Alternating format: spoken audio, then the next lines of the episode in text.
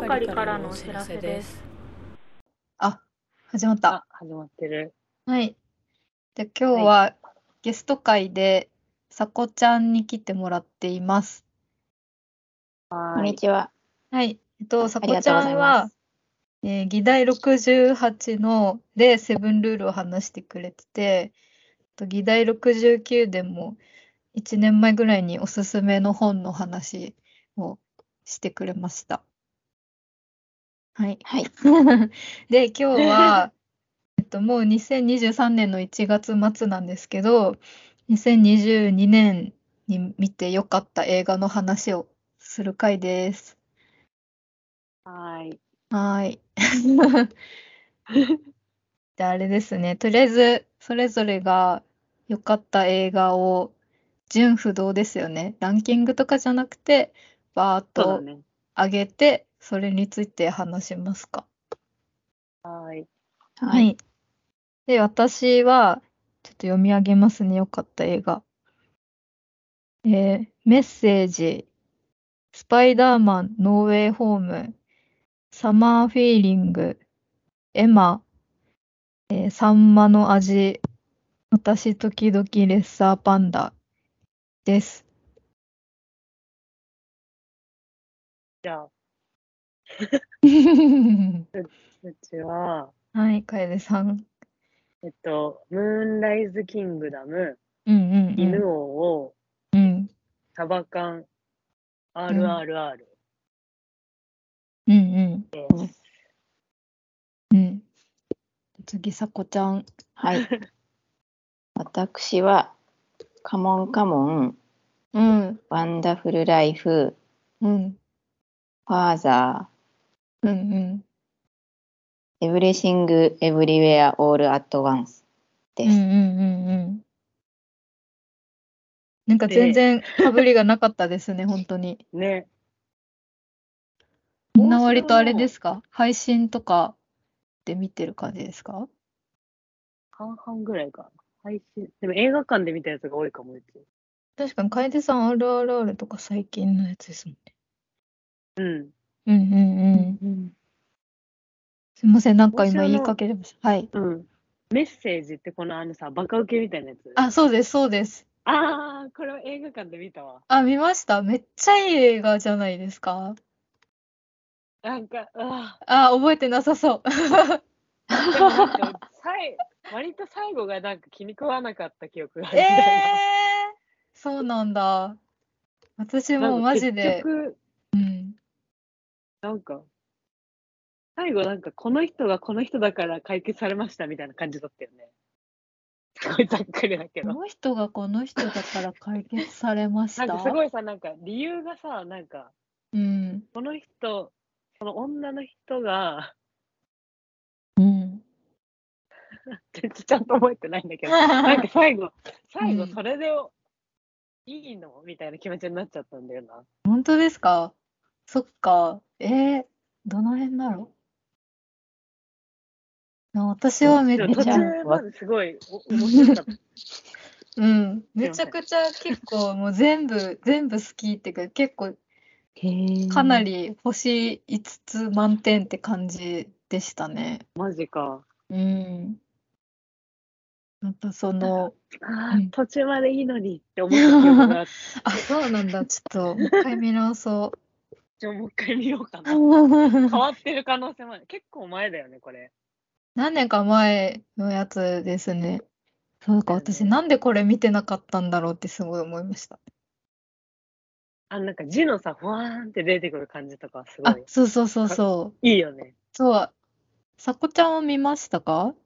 見てない。今、バカウケみたいなやつっていうのが意味がわからなくて、そうそう、なんか、検索して、あーってなりました。あの、そう、ある日突然、世界、地球の、地球上のいろんなところに、そういうバカウケみたいな形の真っ黒い未確認物体が急に出現して、で、人類がなんだなんだなんだってなって、で、そこで、あの、そういう各国の政府がいろいろざわざわするんだけど、で、そこにあの言語学者の人に声がかかって、その研究、その学者の女性が主人公なんだけど、うん。その未確認生物とのコンタクトをして、その彼らが話す言語を解析しろっていうことを言われて、で、その未知とのコミュニケーションを図っていくっていう話なんだけど、うんうんで、その、やっぱなんか未知との遭遇を、なんか言語学のアプローチでやっていくっていうのが結構新鮮で、私あんま見たことないなと思って、あるのかもしれないけど。で、その、その、あい、向こうのよくわかんない生き物が出てくるんだけど、その生き物が何かをこちらに伝えようとしていて、で、それをなんか解析していく段階が前半結構それが描かれるんだけど、なんかそれがすごいスリリングだし、で、なんか監督がドゥニ・ビルヌーブって、なんかデューンとかブレードランナーとかの人なんだけど、なんか結構あの空気感私すごい好きで、なんかすごい静かで静デ筆。なんだけど、なんかすごい美しい空間みたいなのとかがめっちゃ好みで、それも込みでめっちゃ好きで、そういうね、で、なんかそのもうね、最後、最後とかも結構好きだったんだよなっていう。なんか一見その地球規模とか宇宙規模の大きな話なんだけど、やっぱりなんか言語学って小さなコミュニケーションの積み重ねでそれが進んでいくし、なんかその主題的にも最終的にそういう小さい人間の性、性の営みとか、なんか小さな日常みたいなものの尊さみたいなことをすごい感じる終わり方で好きだったんですよ、めちゃくちゃ。なんかそういう小さなものを積み重ねて大きな話をにつなげるみたいなのがかなりツボなので、めちゃくちゃ好きな映画でした。なるほど。うん。なるほど。うん。今の話を聞いて、どのあたりが楓さん的にそう、で微妙だったのも、か気になりました。なんでもか、なんか確かに最後がさ、なんかこう、解決の、活動みたいなさ、そうそうそうそうそう。え、そうだよね。うん、でもあの解決の仕方はちょっと雑ではあった。そこで多分めっちゃ、多分良かったのを、そこでまとめられたのが多分すごい気に食わなかったんだと思う。あうちもすごいあ、好きだなるほど、なるほなんどか。良かったのにみたいな。確かラにそこね、の期待値が上がりすぎちゃっうん、て、うん、っていう感じが、でも全そうなんか大城が言ってることはそんほんほんとそうだなって思う。たうん、あんまうんちゃんと思い出しきれてない。いや、でもそこはちょっとわかる。ちょっと荒かったのはわかる。けど私はもうそこも、もう見、見ないふりっていうか、そこも、うんうんまあ、それも込みで全然いいって感じでしたね。ぜひご覧ください。ぜひ、見ます。ご覧ください OK。はい。えー、どうしよう、どうあしよと、出そうなやつ、こちゃんの、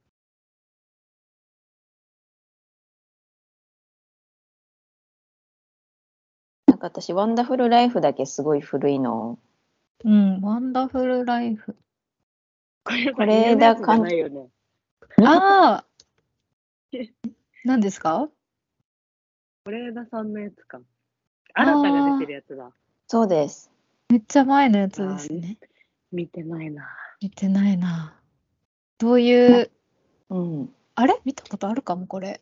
これあれですか？なんか死んだ後の。あ、そうです。死んだ後の。ああなんかちょっと見たことある気がしてきた。なんか死んだ後にうんうん。みんなが行く場所があって、うんうんそ。の場所でみんなはなんか、なんかメイドの土産的にうん。あの世に持っていく思い出を一個だけ決めないといけなくて、うんうんえで、決める、決め、決まったら、なんか締め切りがあるんですよ。決まったら、なうん1週間以内に決めてくださいとか言われて、うん。うんうん決まったらそのそこその場所で働いてる職員さんたちがうん。みんなで協力して、その再現ビデオを、うん。思い出のを作ってくれるっていうお話でしためっちゃ、なんか、見たかもしれないけど、最後まで見てないかもしれないな。なんかあれだよね、途出てくる人たちが中で結うん構ドキュメンタリーみたいなトーンで喋るよね。なんか。調べたら本当になんだろう素人の人は混じってるらしくうんうんう。ん。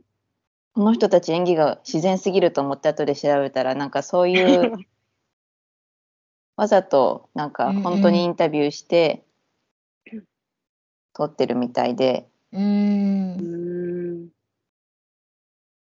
それがなんか面白かったです。もちろんや役者さんたちとなんか普通の人が混じってるっていう感じでうんうんうん。うん。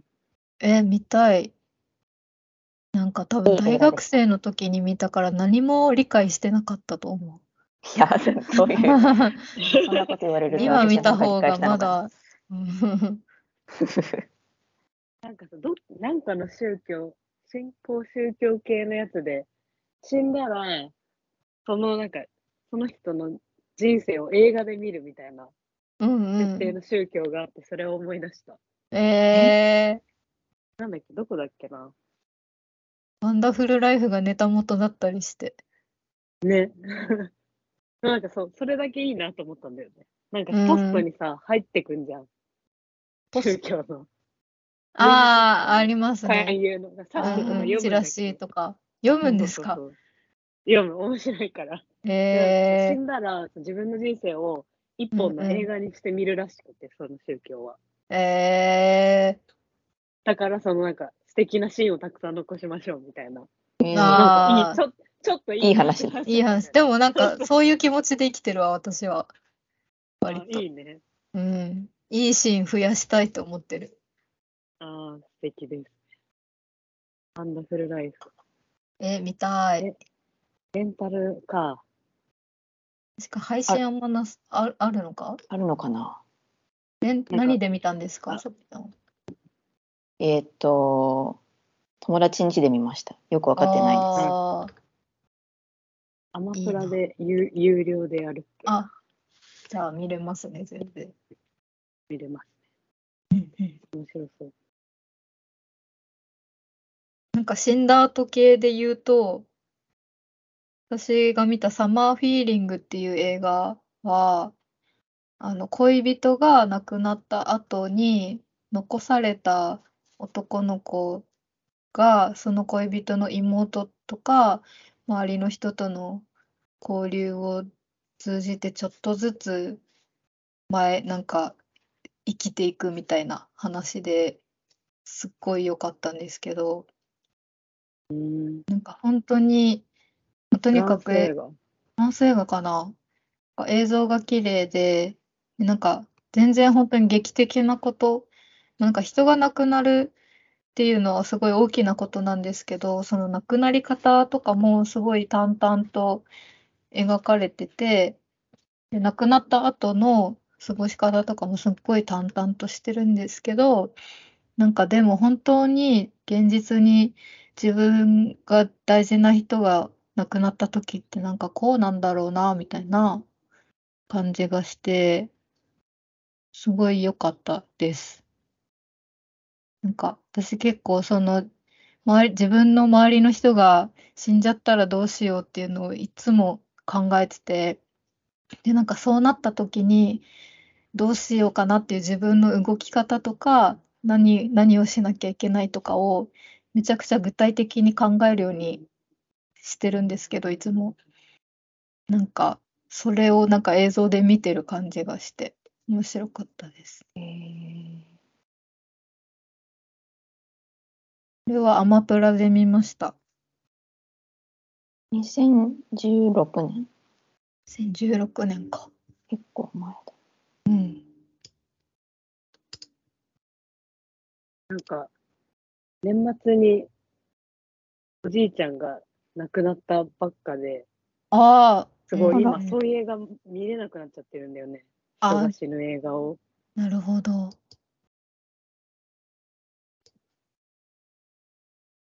かになんか結構悲しい話ではありましたね。そうだよね。うん。なんか適当に人が死ぬ映画とかも結構あるじゃん。うんうんもうそういうのも本当に見れなくなっちゃって。うん。うん、確かに。映画を選ぶのに今すごい、うーん。いかに知らなそうな映画を選ぶかみたいになってるわ。うーん。うんうんうん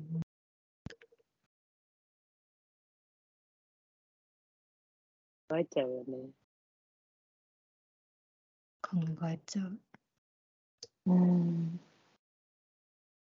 絶対逃げられないしね、その時から。なんか先延ばしにしてるだけなんだなって思う、いつも。かといって今できることが何もないって感じだもんね。うん。そう、想像することしかできない。うん、考えないようにしてるかもな。なんか本当にただ、ただ鬱になっちゃうかも、うち結構、そういうこと考えると。まだ、あんまりなんかどうしようみたいな、あもう終わりだってなっちゃう。結構。ああ。私はでも結構その死んだ後のことをすごい考えるんですよね。なんか結局どんなに絶望しても生活が続くんだろうなっていうのはもう分かってるから、なんかえ強いね。なんかその人がいなくなった後私はどうやって生きていこうかなっていうところまでも結構考える。強いな、それは。いやー、どうなんだろう。でも、考えておかないと、いざそうなった時の自分がなんかもう耐えられないんじゃないかと思って、なるべくいろんなパターンを想像するようにしてます。パターンとはなんかあれですか？パターン、死んじゃい頃方パターン。いつ頃？死んじゃい方ってより、あ、まあそうね、自分が、やっぱなんか、あの、一緒に住んでたおおばあちゃんのことをよく考えるんだけど、なんかうちの祖母って私がもう物心ついた頃からすでにしわくちゃのおばあちゃんで、で、今私がもう28だけど、今でもずーっとしわくちゃのおばあちゃんで、で、なんか常に死に近い存在だなっていうのを子供の頃から思ってて、まあ本人めっちゃ元気なんだけど、なんか喧嘩した時とかに、いつもおばあが、なんかおばあはすぐ死ぬから、今こんなこと言ったら後悔するぞとか言ってくんのね。なんか そう、それですごいなんか、まあ、この人そのうち死ぬんだろうなみたいなのはめっちゃ意識してて、でも全然今でも生きてんだけど、だからすごい大学に入ったぐらいから、なんかやっぱ距離が遠いから沖縄と関東だと、なんかあ今自分はすごいおばあが死んでもすぐに会いに行けないなっていうのが、その時からあって、なんかなんか死んだ時は、死んだ時はっていうかそうなった時は、なんかなるべく早く行くようにしようとか、なんかすぐ飛行機のチケット取って、なんか多分喪服とかは帰ってから準備してとかをあ考えててずっと。だから引っ越しとかするたびに、ちょっと、ちょっと変わるじゃん、その経路が。ーはいはい。なんか東京からだったら電車乗ってみたいなのとかを、そういうところか。そうそう、毎回ちょっとずつ考えたりしてる。全然無理だな。うー ん、そうなんだ。さこちゃんは考えますか？考える、んどうかな。考えるかな？家に帰って、あんま交通のこととかあんま考えうん。てないけどな。考えうる。んまあでもいつ、いつ、いつ死んでもおかしくないとはいつも思っているけど、そうですね。考えすぎると私も多分、あの、ね。夜眠れなくなるタイプなので。考えない練習の方がひ必要というか、あーうん。あかも。考え考えちゃったってなっちゃそうそう。3分ぐらい考えてしまったってなって寝ようっうんて。戻らなきゃ戻らなきゃって。なるほどな。まあでも私もいつも最後にはそうなってると思うけど。段取りを考えるのがすごいなんか大城っぽいなって思って。うん 段取りをめっちゃ考えてますね。なんかだから彼氏が死んじゃったらどうしようとかめっちゃ考えてて、もう本当に一緒に暮らしてる人だから、なんかそうなったら私なんか家賃とか払えんのかなとか、いやいやえ、そうなったらこの部屋引き払うのか、ちょっと辛いなそれとかも考えたりしてる。どうやったら残していけるんだろうみたいな。ちょっと事前に書類の場所 聞いとかなきゃなとか。結構すごいことを言ってる感じしてるけどね、今うちは。なんか、これはこれでちょっと冷たい、冷たい部分があるのかなとかも思っちゃうけど。なんかやっぱ、なんか段取りを、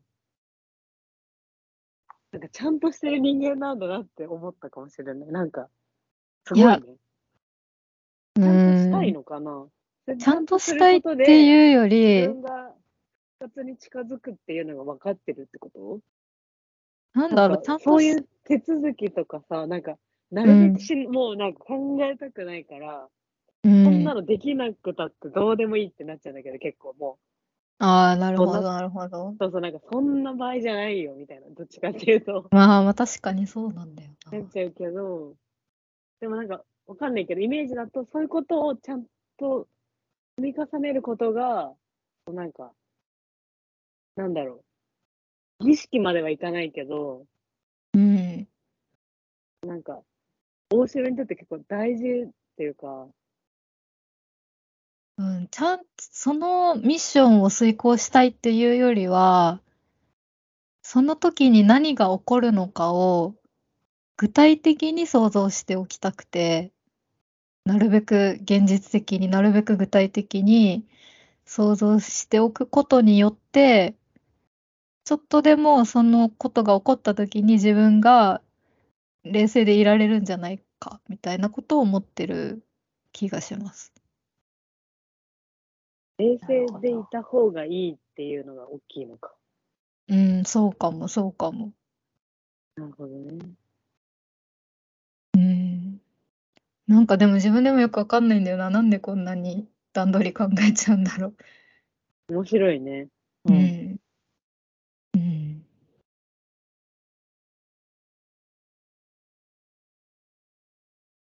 はい、サマーフィーリングの話でした。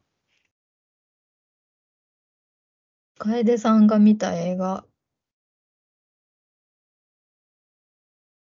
あでサバ缶って聞いたことないかも。サバ缶は、多分さい映画館で見たから、普通に最近の映画で、うん。なんか男の子二人、前の全全然説明できないな。なんか、ほ邦画です。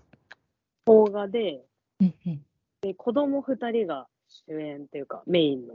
えー。で、田舎のお家があって、うんうん。で、そこ、な、一人が、すごい、貧乏な感じの子がいて、うんその子はだから、バカにされちゃってるわけ、みんなから。うんうんで、その子と、もう一人のある男の子が、ふとしたきっかけですごい仲良くなって、うん。小さい冒険をするっていう話から、大きく。えー。なんか、なんだっけな。え、あれか、イルカがいるみたいな、海に。イルカ見に行こうみたいな。うんうんうんうん。なって、その、夜、夜じゃない、朝方、こっそり家を抜け出して、うん自転車に乗って、うん。二人でちょっと先のイルカが出たと言われてるところにうん。行くっていうだけの映画なんだけど、えなんかすごい良かったんだよな。ー。え二人の男の子の感じとか。それこそ本当になんか何も起きないんだけど、うんこの二人にとってはすごい大冒険で、うん。なんか人生の中のそういうのってあるじゃん。なんかあるあるあうる。んがすごい思い出されるようなえー、良さそうだ。映画スパン、スタンドバイミー的なね。的な。うん。えー、全然知らなかったな。でもなんか配信とかしてなさそうだな、こうーん。れ。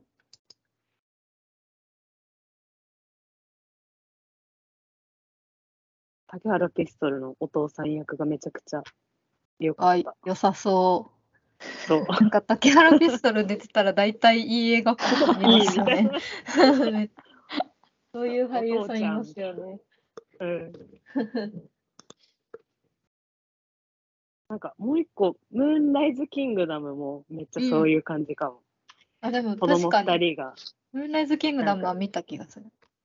うんうん、駆け落ちしちゃって、みたいな。うんうんうん。それだけなんだけど、みたいな。なんだっけ、この作り手の名前。ウェス・アンダーソンか。で、サンダース。ウェス・アンダーソン映画はもう画面がずっと可愛いですよね、本当に。かわいいね。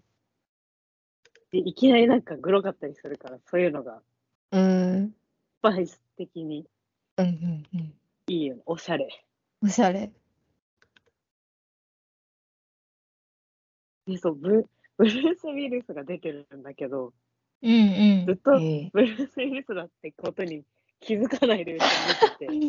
えー、なんか見け なんかけ警察の多分、ああ、追っかける人？そうそうそう、うんうんだったんだけど、うんなんかこの人見たことあるなと思ってたら、確かになんかダサいメガネかけてますね。そうそうそうそう。一瞬わかんない。なんかすごい、ね、平和なやつが響いてるな、去年は多分。ああ、確かあ二つはそうでもないけど。に。うん。犬音さ RRR ですか？うん。犬を見たかったんだよな、劇場で。見逃しちゃった。昨日はかっこよかったな。あれって結構ミュージカルな感じでした？あ、だいぶミュージカルな感じだった。うーん。なんかでもその、めちゃくちゃ派手な演出をしてるけど、一応その時代のうんうん。あり得たかもしれない技術を一応使ってるっていう設定をうーん。していて、そういうのとかもなんか確かに解釈ってこういうことだなってすごい。うんうんうん思ったうん。ー歴史の事実からちょっとアレンジというか、そうそうそう。多分現実的には無理なことをだいぶやってるけど、うんうん。作品として消化されてる感じがうん。かっこよかったね。うん。ああ、劇場で見たかった。そうね。映画館で見た方がいいやつだね。絶対そうですよね。うん。RRR はどうでしたか？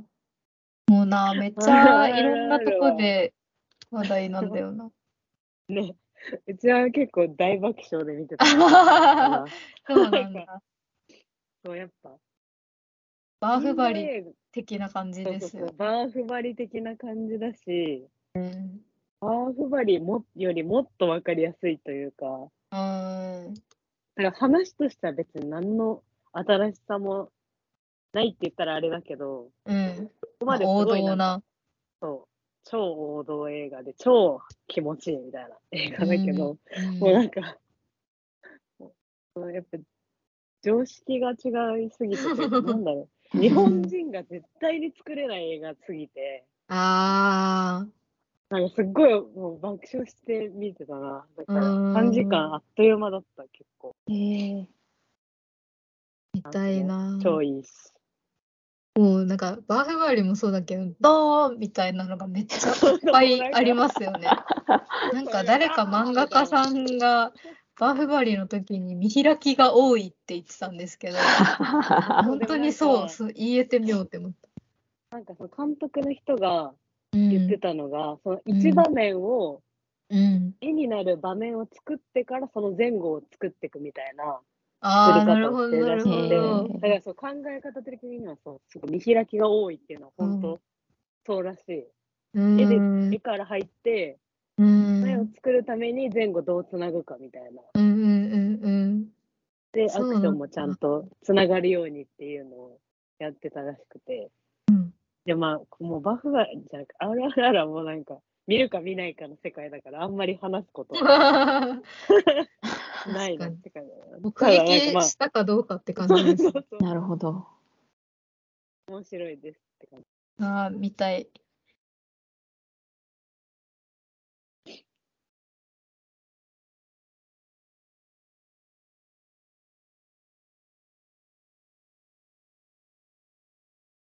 レッサーパンダは見れてないんだよな。なんかこれ前も話しましたよ話ね、したよね多分。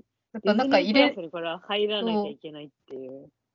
か言わなくてもいいかなって思ったけど入れちゃったな。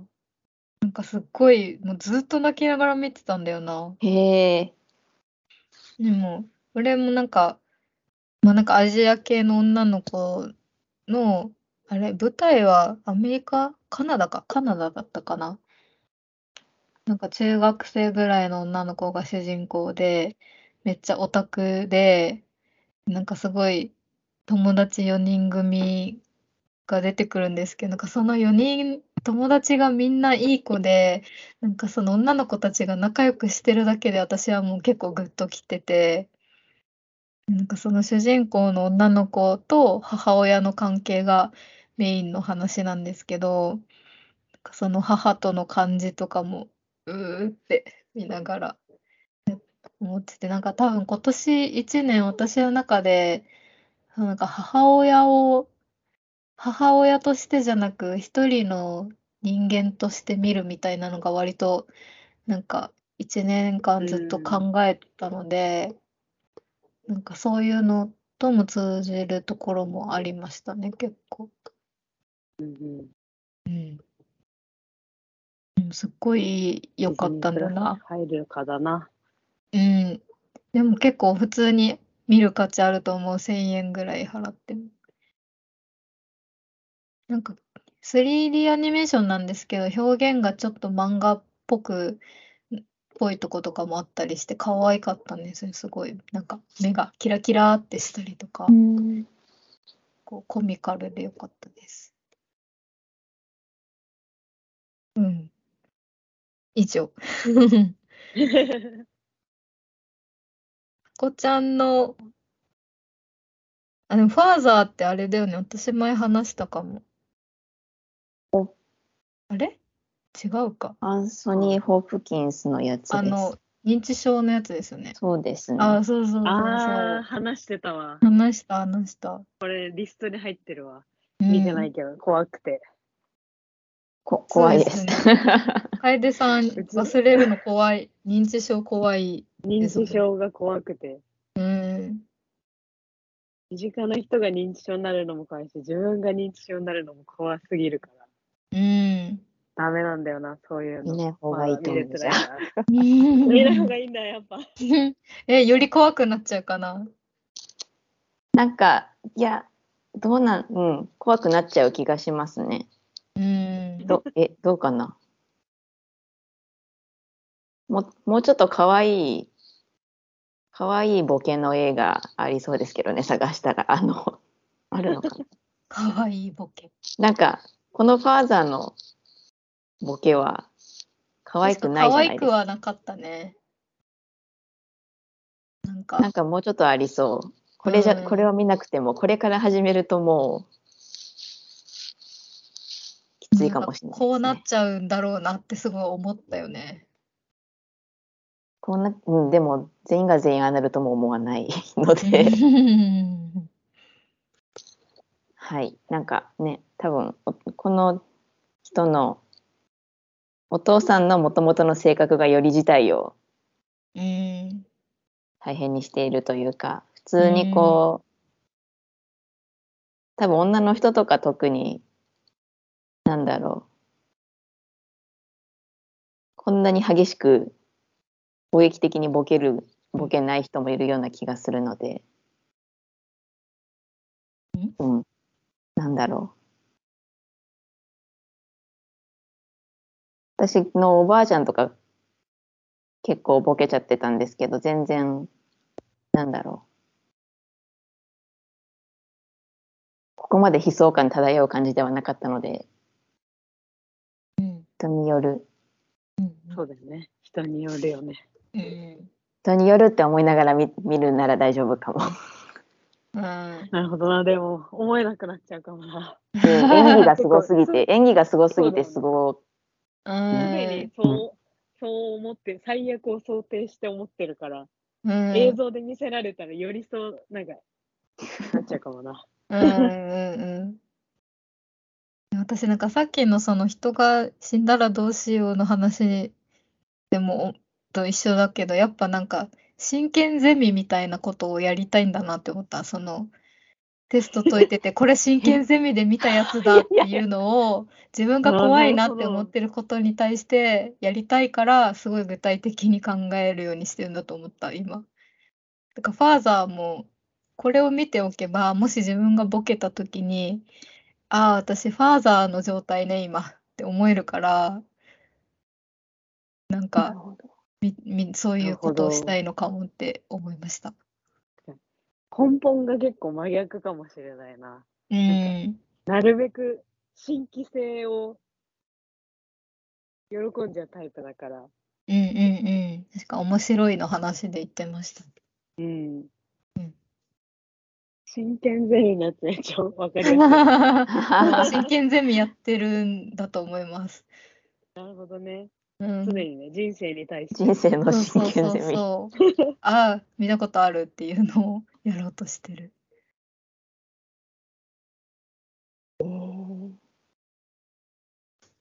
その忘れる話で言うとさ、もうなんかめっちゃネタバレになっちゃうけど、スパイダーマン、ノーウェイホームも結構そういう話で、へえなんか、えっと、トム、トム・ホバンのスパイダーマン2作目かな、これ。なんだけど、なんか1作目は割と青春もので、すごい他のマーベルシリーズのなんか壮大な宇宙の戦いみたいなのとは違う、本当にティーンエイジャーの男の子の小さな物語みたいな感じだったんだけど、でもその今回のノーウェイホームはそこからまたちょっと進んで、じゃあこれ3作目か。進んで、でなんか結構大きな事態を引き出してしまったりとかして、その少年だったピーター・パーカーが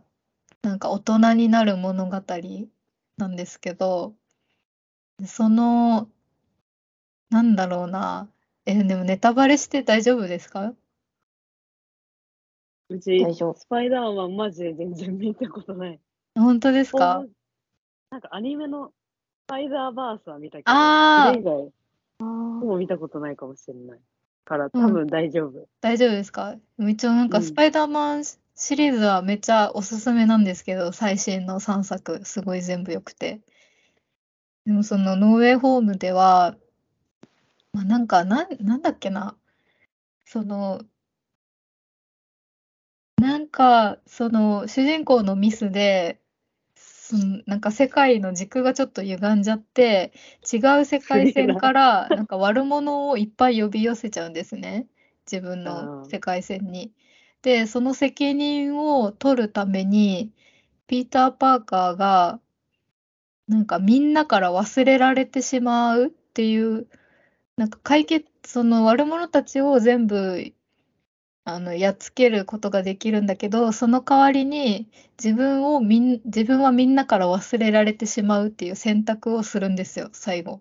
うんうんうんうん。で、なんかもう、それはだから自分の大事な家族にも、恋人にも、親友にも完全に忘れ去られてしまうんだぞってなって、それでいいのかみたいな。で、なんか恋人とかは割と、なんか、そんなのダメだみたいな感じになるんですけど、でももうなんか、一人の、その少年が成長、大人になる過程でそういう決意をして、で、忘れられる方を選んで、で、なんか、一回忘れられてももう一回恋人になったり友達になったりすればいいじゃんっていうことで、その忘れられる方を選んだんですけど、でも最後の最後に、やっぱそのピーター・パーカーはヒーローなんで、自分とずっと一緒にいると周りに迷惑がかかるし、その友達たちに危害が及ぶことになるから、なんかやっぱり出会い直さない方がいいなと思って、その忘れられたままの状態でもう世界にたった一人で生きていくっていう風な選択をするんですよ。なんかその終わり方がもうなんか本当になんかもう悲しすぎて、うわーってなっちゃって、でもなんかすごい心に残ってて、やっぱ私その忘れる忘れないみたいな話がすごい自分の中でも結構大きな大事なテーマなんで、なんかその映画見た後に一日ぐらいすごいいろいろ考えちゃった。うん。なんかさこちゃんと前話したじゃないですか。はい。えっと、自分が忘れ、えー友達が自分のことを忘れちゃって自分は覚えてるっていうボタンと、自分が全部を忘れちゃうけど、友達は自分のことを覚えてるっていうボタンがあったら、どっちを押すかっていう。100忘れられるボタンを押すかも。あ、え自分が忘れたくないってことですか？うん。えー、さすが、さすがカエやっさん。楓さんもそっちなのか。うん、全然ほぼ迷いないレベルでそっちなんだけど。自分が忘れられたくない。いやん、え？自分自分自分がが忘れたくない忘れたくない。自分え、じゃあ、自ピーター・パーカーと一緒ってことですよね？うんそうですね。絶対そっち選ぶ。無理なんだけど、私逆なんですよね。なんかこれ自分が私めっちゃ誰々に聞い。てる。うん。で、同い年ぐらいのうん。女の子が多いけど、同い年ぐらいの人に聞いたら大体うん。確率的には大城さんと同じ答えであることの方が多いあ、そうなんだ。そうなんだ。です。大城はみんなのこと忘れちゃうってことでしょ？うん、忘れても、周りがみんな覚えててくれるなら、全然それでいい。えそれなん何がいいのかわかんなん忘れられることが悲しすぎて、だって誰も自分のことを覚えてくれないんですよ。自分は覚えてるのに話しかけても、え、あんた誰？みたいなこと言われるんですよ。それよりは自分が忘れてて、ほら、君ってこういう、こういう関係だったじゃんって言われたら、あ、そっかって思えるから、なんか別に他の人が覚えててくれたら、自分が覚えてなくても最悪大丈夫じゃないですか。えー全然なんか、だからもう自分だけが覚えてれば、うんなんならもう二度と話せなくても、その人たちが幸せに生きてるのをウォッチしてるだけでいい。えか自分、自分との関係性がなくなっても、まあめちゃくちゃ悲しいけど、ー、うん。自分が覚えてたいな。えー、そうなんだ自。分が忘れちゃったら、うん。それこそなんかなくなっちゃうじゃん。自分が。自分というものが？そう、してるものが。うん。でも、他の人が保管してくれるんじゃないんですか？自分以外の人が覚えててくれたら。そんなことないのかな？からそう認知症の状態に結構近いじゃん。そうですよね。そうそうそう。全然超怖いかも。そうなんだ。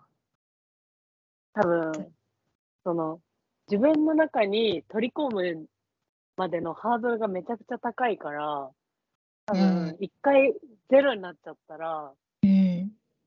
もう本当にゼロになっちゃうんだよね、うち、多分。あ、だからそこ、またゼロから始めるのが嫌ってことですか？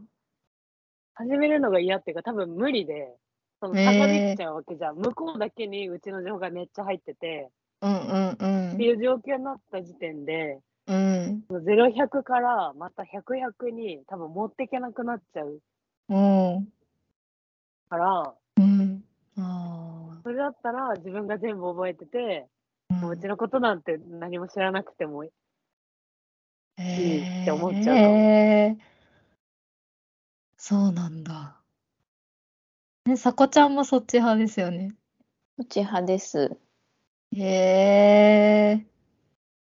ね、でもだって自分の記憶なんてもともとそのあやふやなものだからなって思っちゃうんですよね。私はそもそももうすでにいっぱい忘れてるから、なんか今と大差ない気がする状態とゼロは多分絶対違るう。。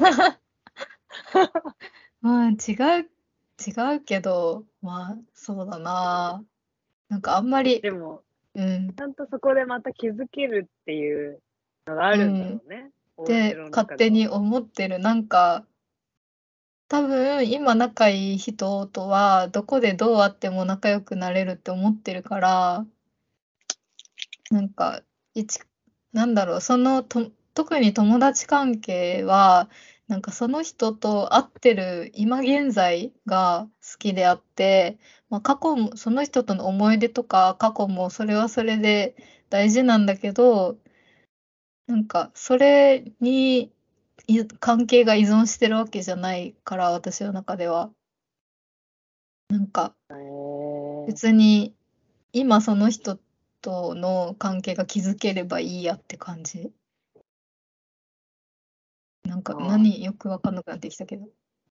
な でも結構違うなって思ったかも。なんかそれで言うと多分うち文脈の中で出会ってるから仲良くなれてるって思ってるかもしれない。このタイミングでこの人とこの状況であったから仲良くなっただけであって、ああ、そもちう根本的に好きな部分はめちゃくちゃあるから、その会った瞬間に、うんうん。あ、この人と仲良くなれるなって思ってうん、仲良くなるってことは結構多いけど、うん、その相手にそれ、だから、それが平等じゃなくなるじゃん。0、100になった時点で。うん、うちにゼロで向こうは知ってるってなったら、うんそ。の状況で多分もう無理になっちゃうかも。仲良くなれないと思っちゃうのかもしれええない。同じ人だったとしても。そうなんだ。うん。そっか。ええいや、面白いな。全る然違う。すぎるわ、やっぱ。え、忘れられるのは平気なんですか？そこが私忘れ本当に辛いんだけど。結構でも、忘れられ、うちのことなんて誰も思 思えてないっていう前提ぐらいで生きてるかもしれない。ええそんなんなか、忍者。ここにそんななんか、忍者。相手になんか思われ、刻み込まれてる感をあんまり感じてきてないかもしれない。そこに、あんま考えてないかも。そうなんだ。そうなんだ。自分が覚えてうんないの方が圧倒的に強いな。面白いへね。え面白い。全然。忘れまくってるからな。そう、私はなんかやっぱもう忘れっぽいから、その記憶の外部化をいろんなところにやってて、その日記書いたりするし、ここであの考えがかりで話したりもするし、で、なんか他人も割と記憶の外部化装置の一つだと思ってる部分がちょっとあって、なんか自分が忘れてることを人に覚えててもらうことによってすごい安心してて、だからそのバックアップがなくなるのが本当に怖い。白い。人それぞれありますね。それぞれだね。全然わかんないわ。でも私が思ってることを楓さんがほぼ話してくれたから、私はって言わなくて全然いい ぐらい同じだった。えここでは2、2、2、1なんだね。ー、21でしたね。こでは2、1でもトータルだとそんな、私と同じ人も結構多いんだよね。うん、でもなんか世代な、なんか世代か。あの面白い40を超えてる人に聞くと、うん。あの、私、楓さんサイドがへ圧倒的にえ。多いというか、それ以外の人を見たことない、まだ。えー、面白い。なんかあんのかな？うちも親とかに聞いてみよ確かに親に聞きたいかも。えー山本美希先生も二人と同じ派でしたよ。う。へえうん。なんかむしろ普段から自分のこと忘れてほしいって思ってるって言ってました。ー。でもそっちの方が全全然理解できる。うん、なんか飲み会の時とかも、もうこっそり帰りたいって言ってました。わかるわかる。認識されたい欲はほぼないかも。そうなんだなだからなんか自分が忘れてることを人から言われるとめちゃくちゃ恥ずかしい。いいあ。ことでも悪いことでも。ええあの時こうだったよねみたいなこと自分が忘れてる自分だと、うん。もうなんか、あーってなっちゃう。えこんなえ忘れてくださいみたいな。忘れてほしいんだ、やっぱ。うん。え、私多分嬉しいんだよな、そういう自分が忘れてることを人が覚えてると。るバックアップ機能しとてるみたいな気持ち。うん代わりに覚えててくれてありがとうって思う。ま あ恥ずかしいこともいっぱいあるけど。そう、なんか自分っていう存在が、なんかこれも前さこちゃんと話したけど、過去の自分と今の自分をちょっともう別の人だと思ってて、私結構。なんか切り分けてるから、昔の自分がやってたことを話されても、なんかちょっと自分の話じゃない感じがするんですよね。うん。やっぱその、ポッドキャストをうちが聞き返せないのはそこの差な気がするな。うん。楓さんはもうずっと一人の自分なんですよね、多分。そうそうそうそう。うん。変わってるなっていうのは思うけど、う多分ん。じ常に日常的に矢印が自分の内側に向いてることが多分多いから、うん。なんか内内省が多すぎて、うん。全然多分なんか、ギューってなっちゃってるから、うん。そんななんか人に、外部、人に覚えといて外部化したいみたいなのマジでなんか本当に怖い。怖い。な怖い返し返してって思っちゃうから、返して？ああ、ちょっと内側に集めときたいんだ、自分を。そうそうそうおもろ。何それ？思ったことない。集めときたいんだ。へえ。な減る、減るもんだと思ってるんですか？いるっていうよりかは、なんか、いやいや、そんな済ませなくていいよみたいな。こうへえ。相手側になんか自分がいる感じがあるじゃん、すごい。うんうんうん。そんな、そんな、そんなって回収したくなっちゃう。あー、なんかあれなんですかね。自分が認識してる自己と違う認識の自己を人がに持たれるのが嫌ってことなんですかね。そう、多分で、しかも大体それが多分違うんだよね。ああ、なるほど、なるほど。外に思われてる自分。自分が思ってる自分が多分常に差があって、うんうん。大人になってきて、だんだんまあ、その、周りから見る自分が実質は結構、まあう、ん。存在としては自分に近いものなんだって思いつつも、うん。自分がでかいんだろうな。気持ち悪いけうんど、多分。いやー、そんな、面自意。識が多分過剰。うーん。え、さこちゃんもそんなと、そういう部分があるんですか？あるかも。へえ。あるかも。でも、うん、おぼ、うん。覚えときたいっていうのはうんうんうん。困り、困りますね。忘れちゃったら。ね。うん。うんなんか他人に忘れられてるっていうのは確かにそん当たりそれが当たり前と思って過ごしてるからそんなにうん。そうなんだ。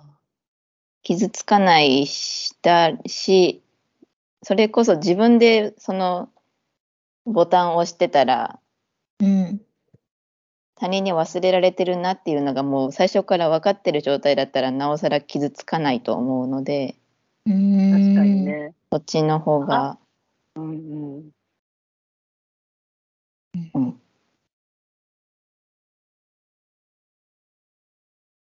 はい。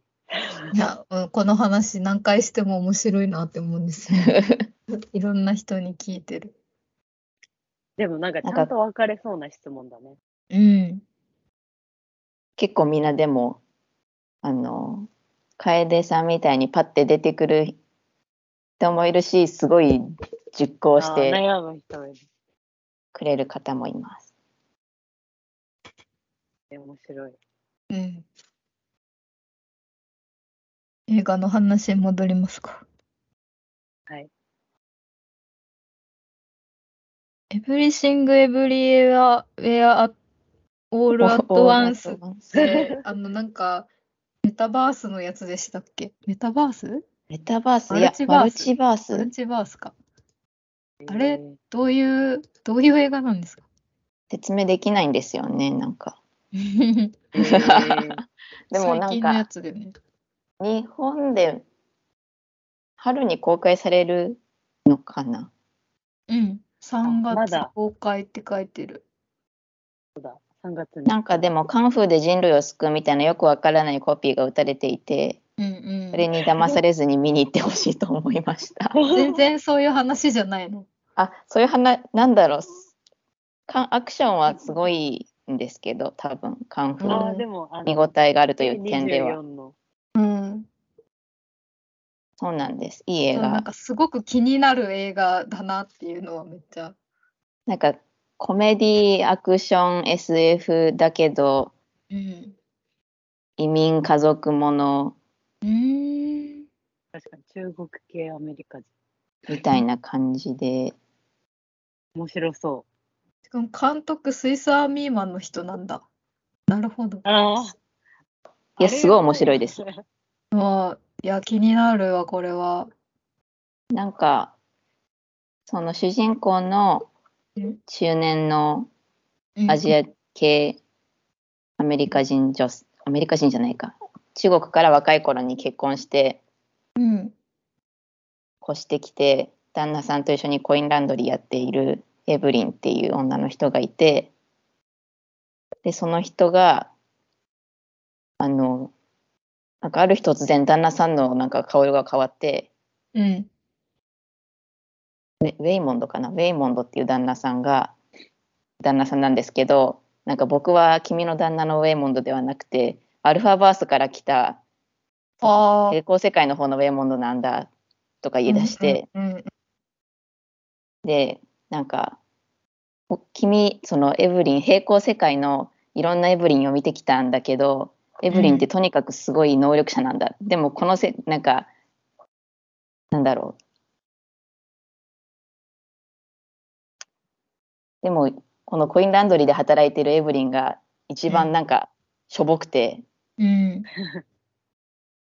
でもだからこそあの君には宇宙が救えるんだみたいなことを言われて。うーん。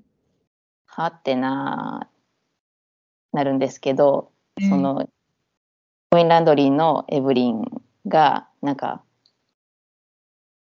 バースジャンプっていう謎のうん。スキルをうん。特訓して身につけてうん。そのいろんな別の平行世界のエブリンうん。平行世界のエブリンはカンフーのマスターだったりなんかなんかウォン・カーワイの映画のうん。女優さんだったりするんですけどええその能力をそのバースジャンプをすることでうん。得られるんですよなんかその力を。えー面白そう。そううんで面白そうもうその戦わないといけない敵みたいな敵っていうのがうん。自分の娘なんですよ。えーはあ。っていうところで結構母とこの母と娘の問問題とか、なんだろうその若い世代が持ってるなんかうん。なんでいなんで生きてんだみたいなうん。それをこうでそその主人公としては別の平行世界では娘は極悪人かもしれないけど、でも、うん自分今の自分の娘は助けたいからどうしようってなっちゃうっていううーん。感じのでもすごい基本的にはコメディでうん。なんかそのバースジャンプをするときに変なことをしないといけないんですよなんかうん。うん。それをなんだろうアクティベートするために毎回うん。突拍子もないことをしないといけなくてうん。なんかお尻の穴になんか突っ込むとか 上司もない。意外な。ろなんかリップクリームパクパク食べる食べるとかなんか とにかく変なことをしないといけなくてそういうな。変ななんだろうところなんだろうそういう基本的にはそういうのばっかりでうんうんうんとっても楽しい。えー、絶対見よう。見ます。面白そぜひ。う。うん。それはそっちで劇場で見たんですか？うん、なんかこっちは結構結構前にあ、そうなんだ。あった気がする。いつだっうたっけ、うん、んうんうん日本がなんかなぜかすごい遅いけど何だったんだろう。権利が取れなかったのかな。うん。いや、見ます、これは。面白そう。ぜひ。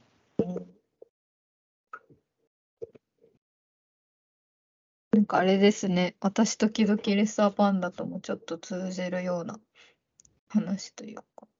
うん、なんか皆さんあれですね、ちょっとずつあの子供映画が入ってていいなと思いました。確かに。カモンカモンも良かったです。カモンカモン。カモンカモンも子供とおじさんの話だよね。そうですね。うん子供とおじさんとお母さんみたいな感じです。ね、見れなかった。見たい。なんかあんまりあの破天荒なおじさんがみたいなタイプの話ではなくて、結構みんな出てくる大人みんないい人でみんなま真剣に男の子に向向き合ってくれるいい話です。へえ。これもでもなんか覚えてる覚えてない問題みたいなのがそこはかとなくなんだろうやっぱ大人側から見てるとうん。こう男の子 9, 9歳ぐらいの設定なのかななんかうん大人側から見てるとああこの子今のこと今のこと忘れるんだろうなっていうあ切ない感じに満ち満ちてるんですよねなんかあ、うーん。なんかでもいいいいかなんかその感じがいいですええ。いやで、も大人の方は僕は覚えといてあげるよっていう感じなんですよああ、なるほどね。なるほどね。いや、ちょっともうすでにグッときてます。ご覧ください はい。ごはい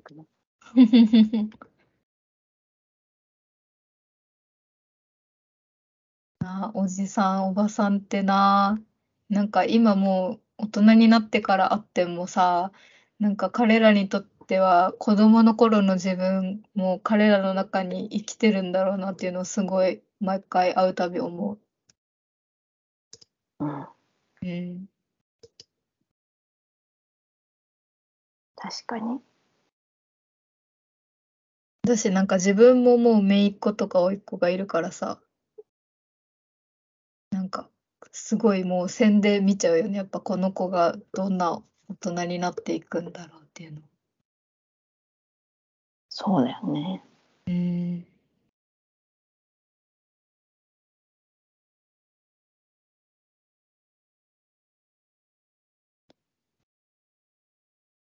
となんだっけ、私のが見たやつは、あ、エマ、エマは、えっと、原作がジェーン・オースティンで、なんか一時期去年ジェーン・オースティン原作の映画を見まくってた時期があって、なんか結構なんだろう、向田邦子に通じるものがある気がしてて勝手に。ジェーン・オースティンものってすごいなんか人間の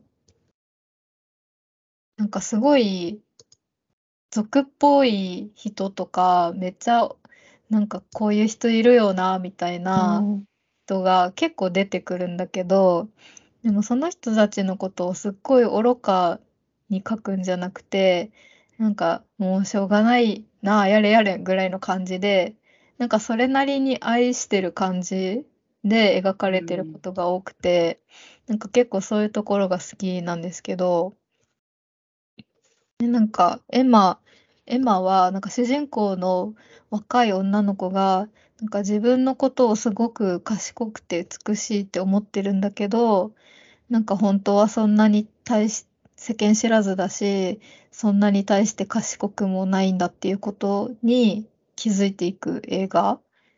で、なんかすごい、なんか自分にもそういうのってめちゃくちゃ心当たりがあって、なんか若い頃ってなんか独特の万能感みたいなものが結構あるじゃないですか。うんあの、世間知らずがゆえに、なんかなんで大人ってこんなに愚かなんだろうとか、なんか思っちゃうことってあるじゃないですか。でもなんか全然その自分は全然周りの人のことも気遣えてなかったし、なんか自分が言ったことってなんてな物知らずだったんだろうみたいなことって気づく瞬間ってあるじゃないですか。なんかそういうのをすごいなんか温かく描いてる作品ですごい良くて、で、なんかあの主演の女の子がクイーンズ・ギャンビットの子で、あのなんかこぼれ落ちそうな大きな目がすごい魅力的で、で、なんか美術とかなんか衣装とかセットとかもすっごい結構ガーリーで可愛くて、それも見てるだけで楽しくて、で、あとなんかキャストが結構あの、あの、なんだっけ、セックスエデュケーションに出てた子たちが結構いっぱい出てて、それもね、すごい良かったです。セックスエデュケーションファンとしては。めっちゃおすすめ。なるほど。ネットフリで見れるですかね。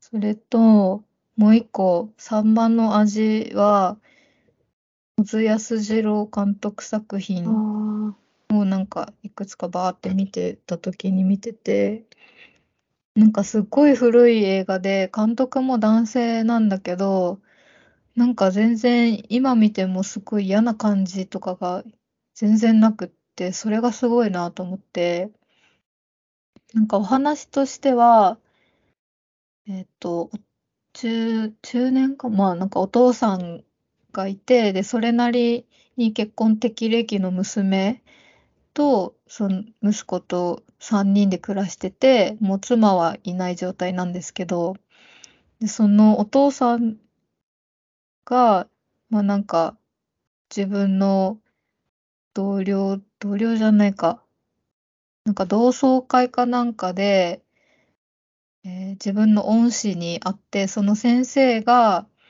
なんか、えーっと、自分の娘を、その妻がいないから、家事とかをやる人がいないから、娘にそれをやってもらってて、で、なんか、突、結婚の話とかもあったけど、それを断って嫁がせずに、そのままにしていたもんだから、なんか今、すごく娘も年を取って嫁に行く年でもなくなってしまって、で、なんか親子の関係もあんまり良くないし、すごい娘もツンツンしてて、みたいなことを見て、で、そのお父さん本人も、なんかこのままでは良くないな、みたいな感じで、娘を嫁にやろうかなとか考えるみたいな話なんですけど、なんか、すごい、その、だなんか勝手にその娘のことを決めようとする父親とか、その家事労働者として娘をなんか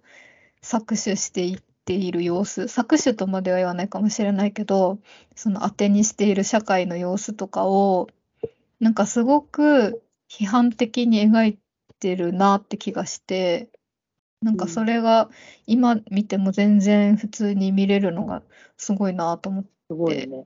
そう。あと普通にまあなんか、小津安二郎作品って映像がめちゃ良くて、なんか構図とかも、うんなんか漫画の勉強にと思って見てたんですけど、うんうんなんかそれ1回見た後に2回目を見ながらネームの作業してて、したらめっちゃネームがはかどりました。すごい。うん。なんかいい、いいアングルがいっぱいあるな、みたいな感じで。うん。えうー、ん。はいはい、そんな感じですね。すごい、ネットフリあるんだね。そう、意外と見れるんですよ、配信で。ね。見れるやつは見ようと思って。うん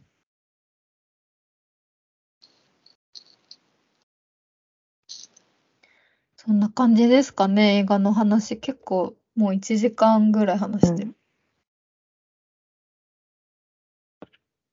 どうですか？どうですか？っていうか。いっぱいリストに追加しました。うん。でもなんか、今年は、その、ラジオで話すだろうって思って、ちゃんと割とメモしてました、比較的。偉い。うん偉い。全然してないな。なんか今まで星だけつけて感想書いてなかったんですけど、一緒だ。なんか星もつけて感想も書いて、で、なんか一年終わって見返すと、星を高くつけたやつだけど、いやでもこの星2つのやつの方がなんか引っかかってるし覚えてるなみたいなのとか結構いろいろあって面白かったですね。やっぱなんか、その見た瞬間、ああ、面白かったってなるものより、何だったんだあれみたいなのの方が、意外と後々思い返すと残ってたりする。うん。うん、わかるわ。なんか、ちょっとなんか嫌な感じがしたやつとかって、なんか、うんそうそうそう。自分に返ってくることが多いから、うん、そうなんですよね。なんかそれで言うと、ここにあげてないけど嫌な気持ちになった系が結構最近見てるの多いかも。へええ。ーうん。なんかラムっていう映画と、えっと、あと、聖なる鹿殺しと、どっちもなんか動物が。あ、確かに確かに。あと、オー、オールドってやつは、なんかすっごい残ってんな。いい気持ちはしなかったけど、残ってる。あ、オールドってあれ、なんかこれ画像見たことあるわ。あの、うん。あ海る気がする。海岸うん一日で一生分の年を取ってしまう海岸に、島に行っちゃうみたいなやつそうそうそう、閉じ込められてみたいな話。これは普通に面白くもあったな。うんなんか変な映画見たーってなりました。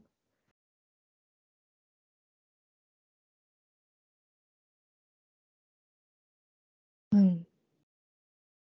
な感じですかね、2022年の映画。映画。まあでもなんか、ちょっと、なんだろう、それぞれ通底するものがあったりして面白かったですね。うん。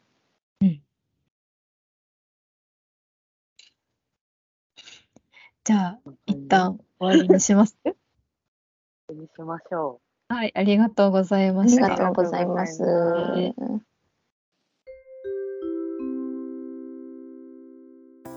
ではい考えがかりでは議題100に向けて皆さんの好きな回の感想を募集してう。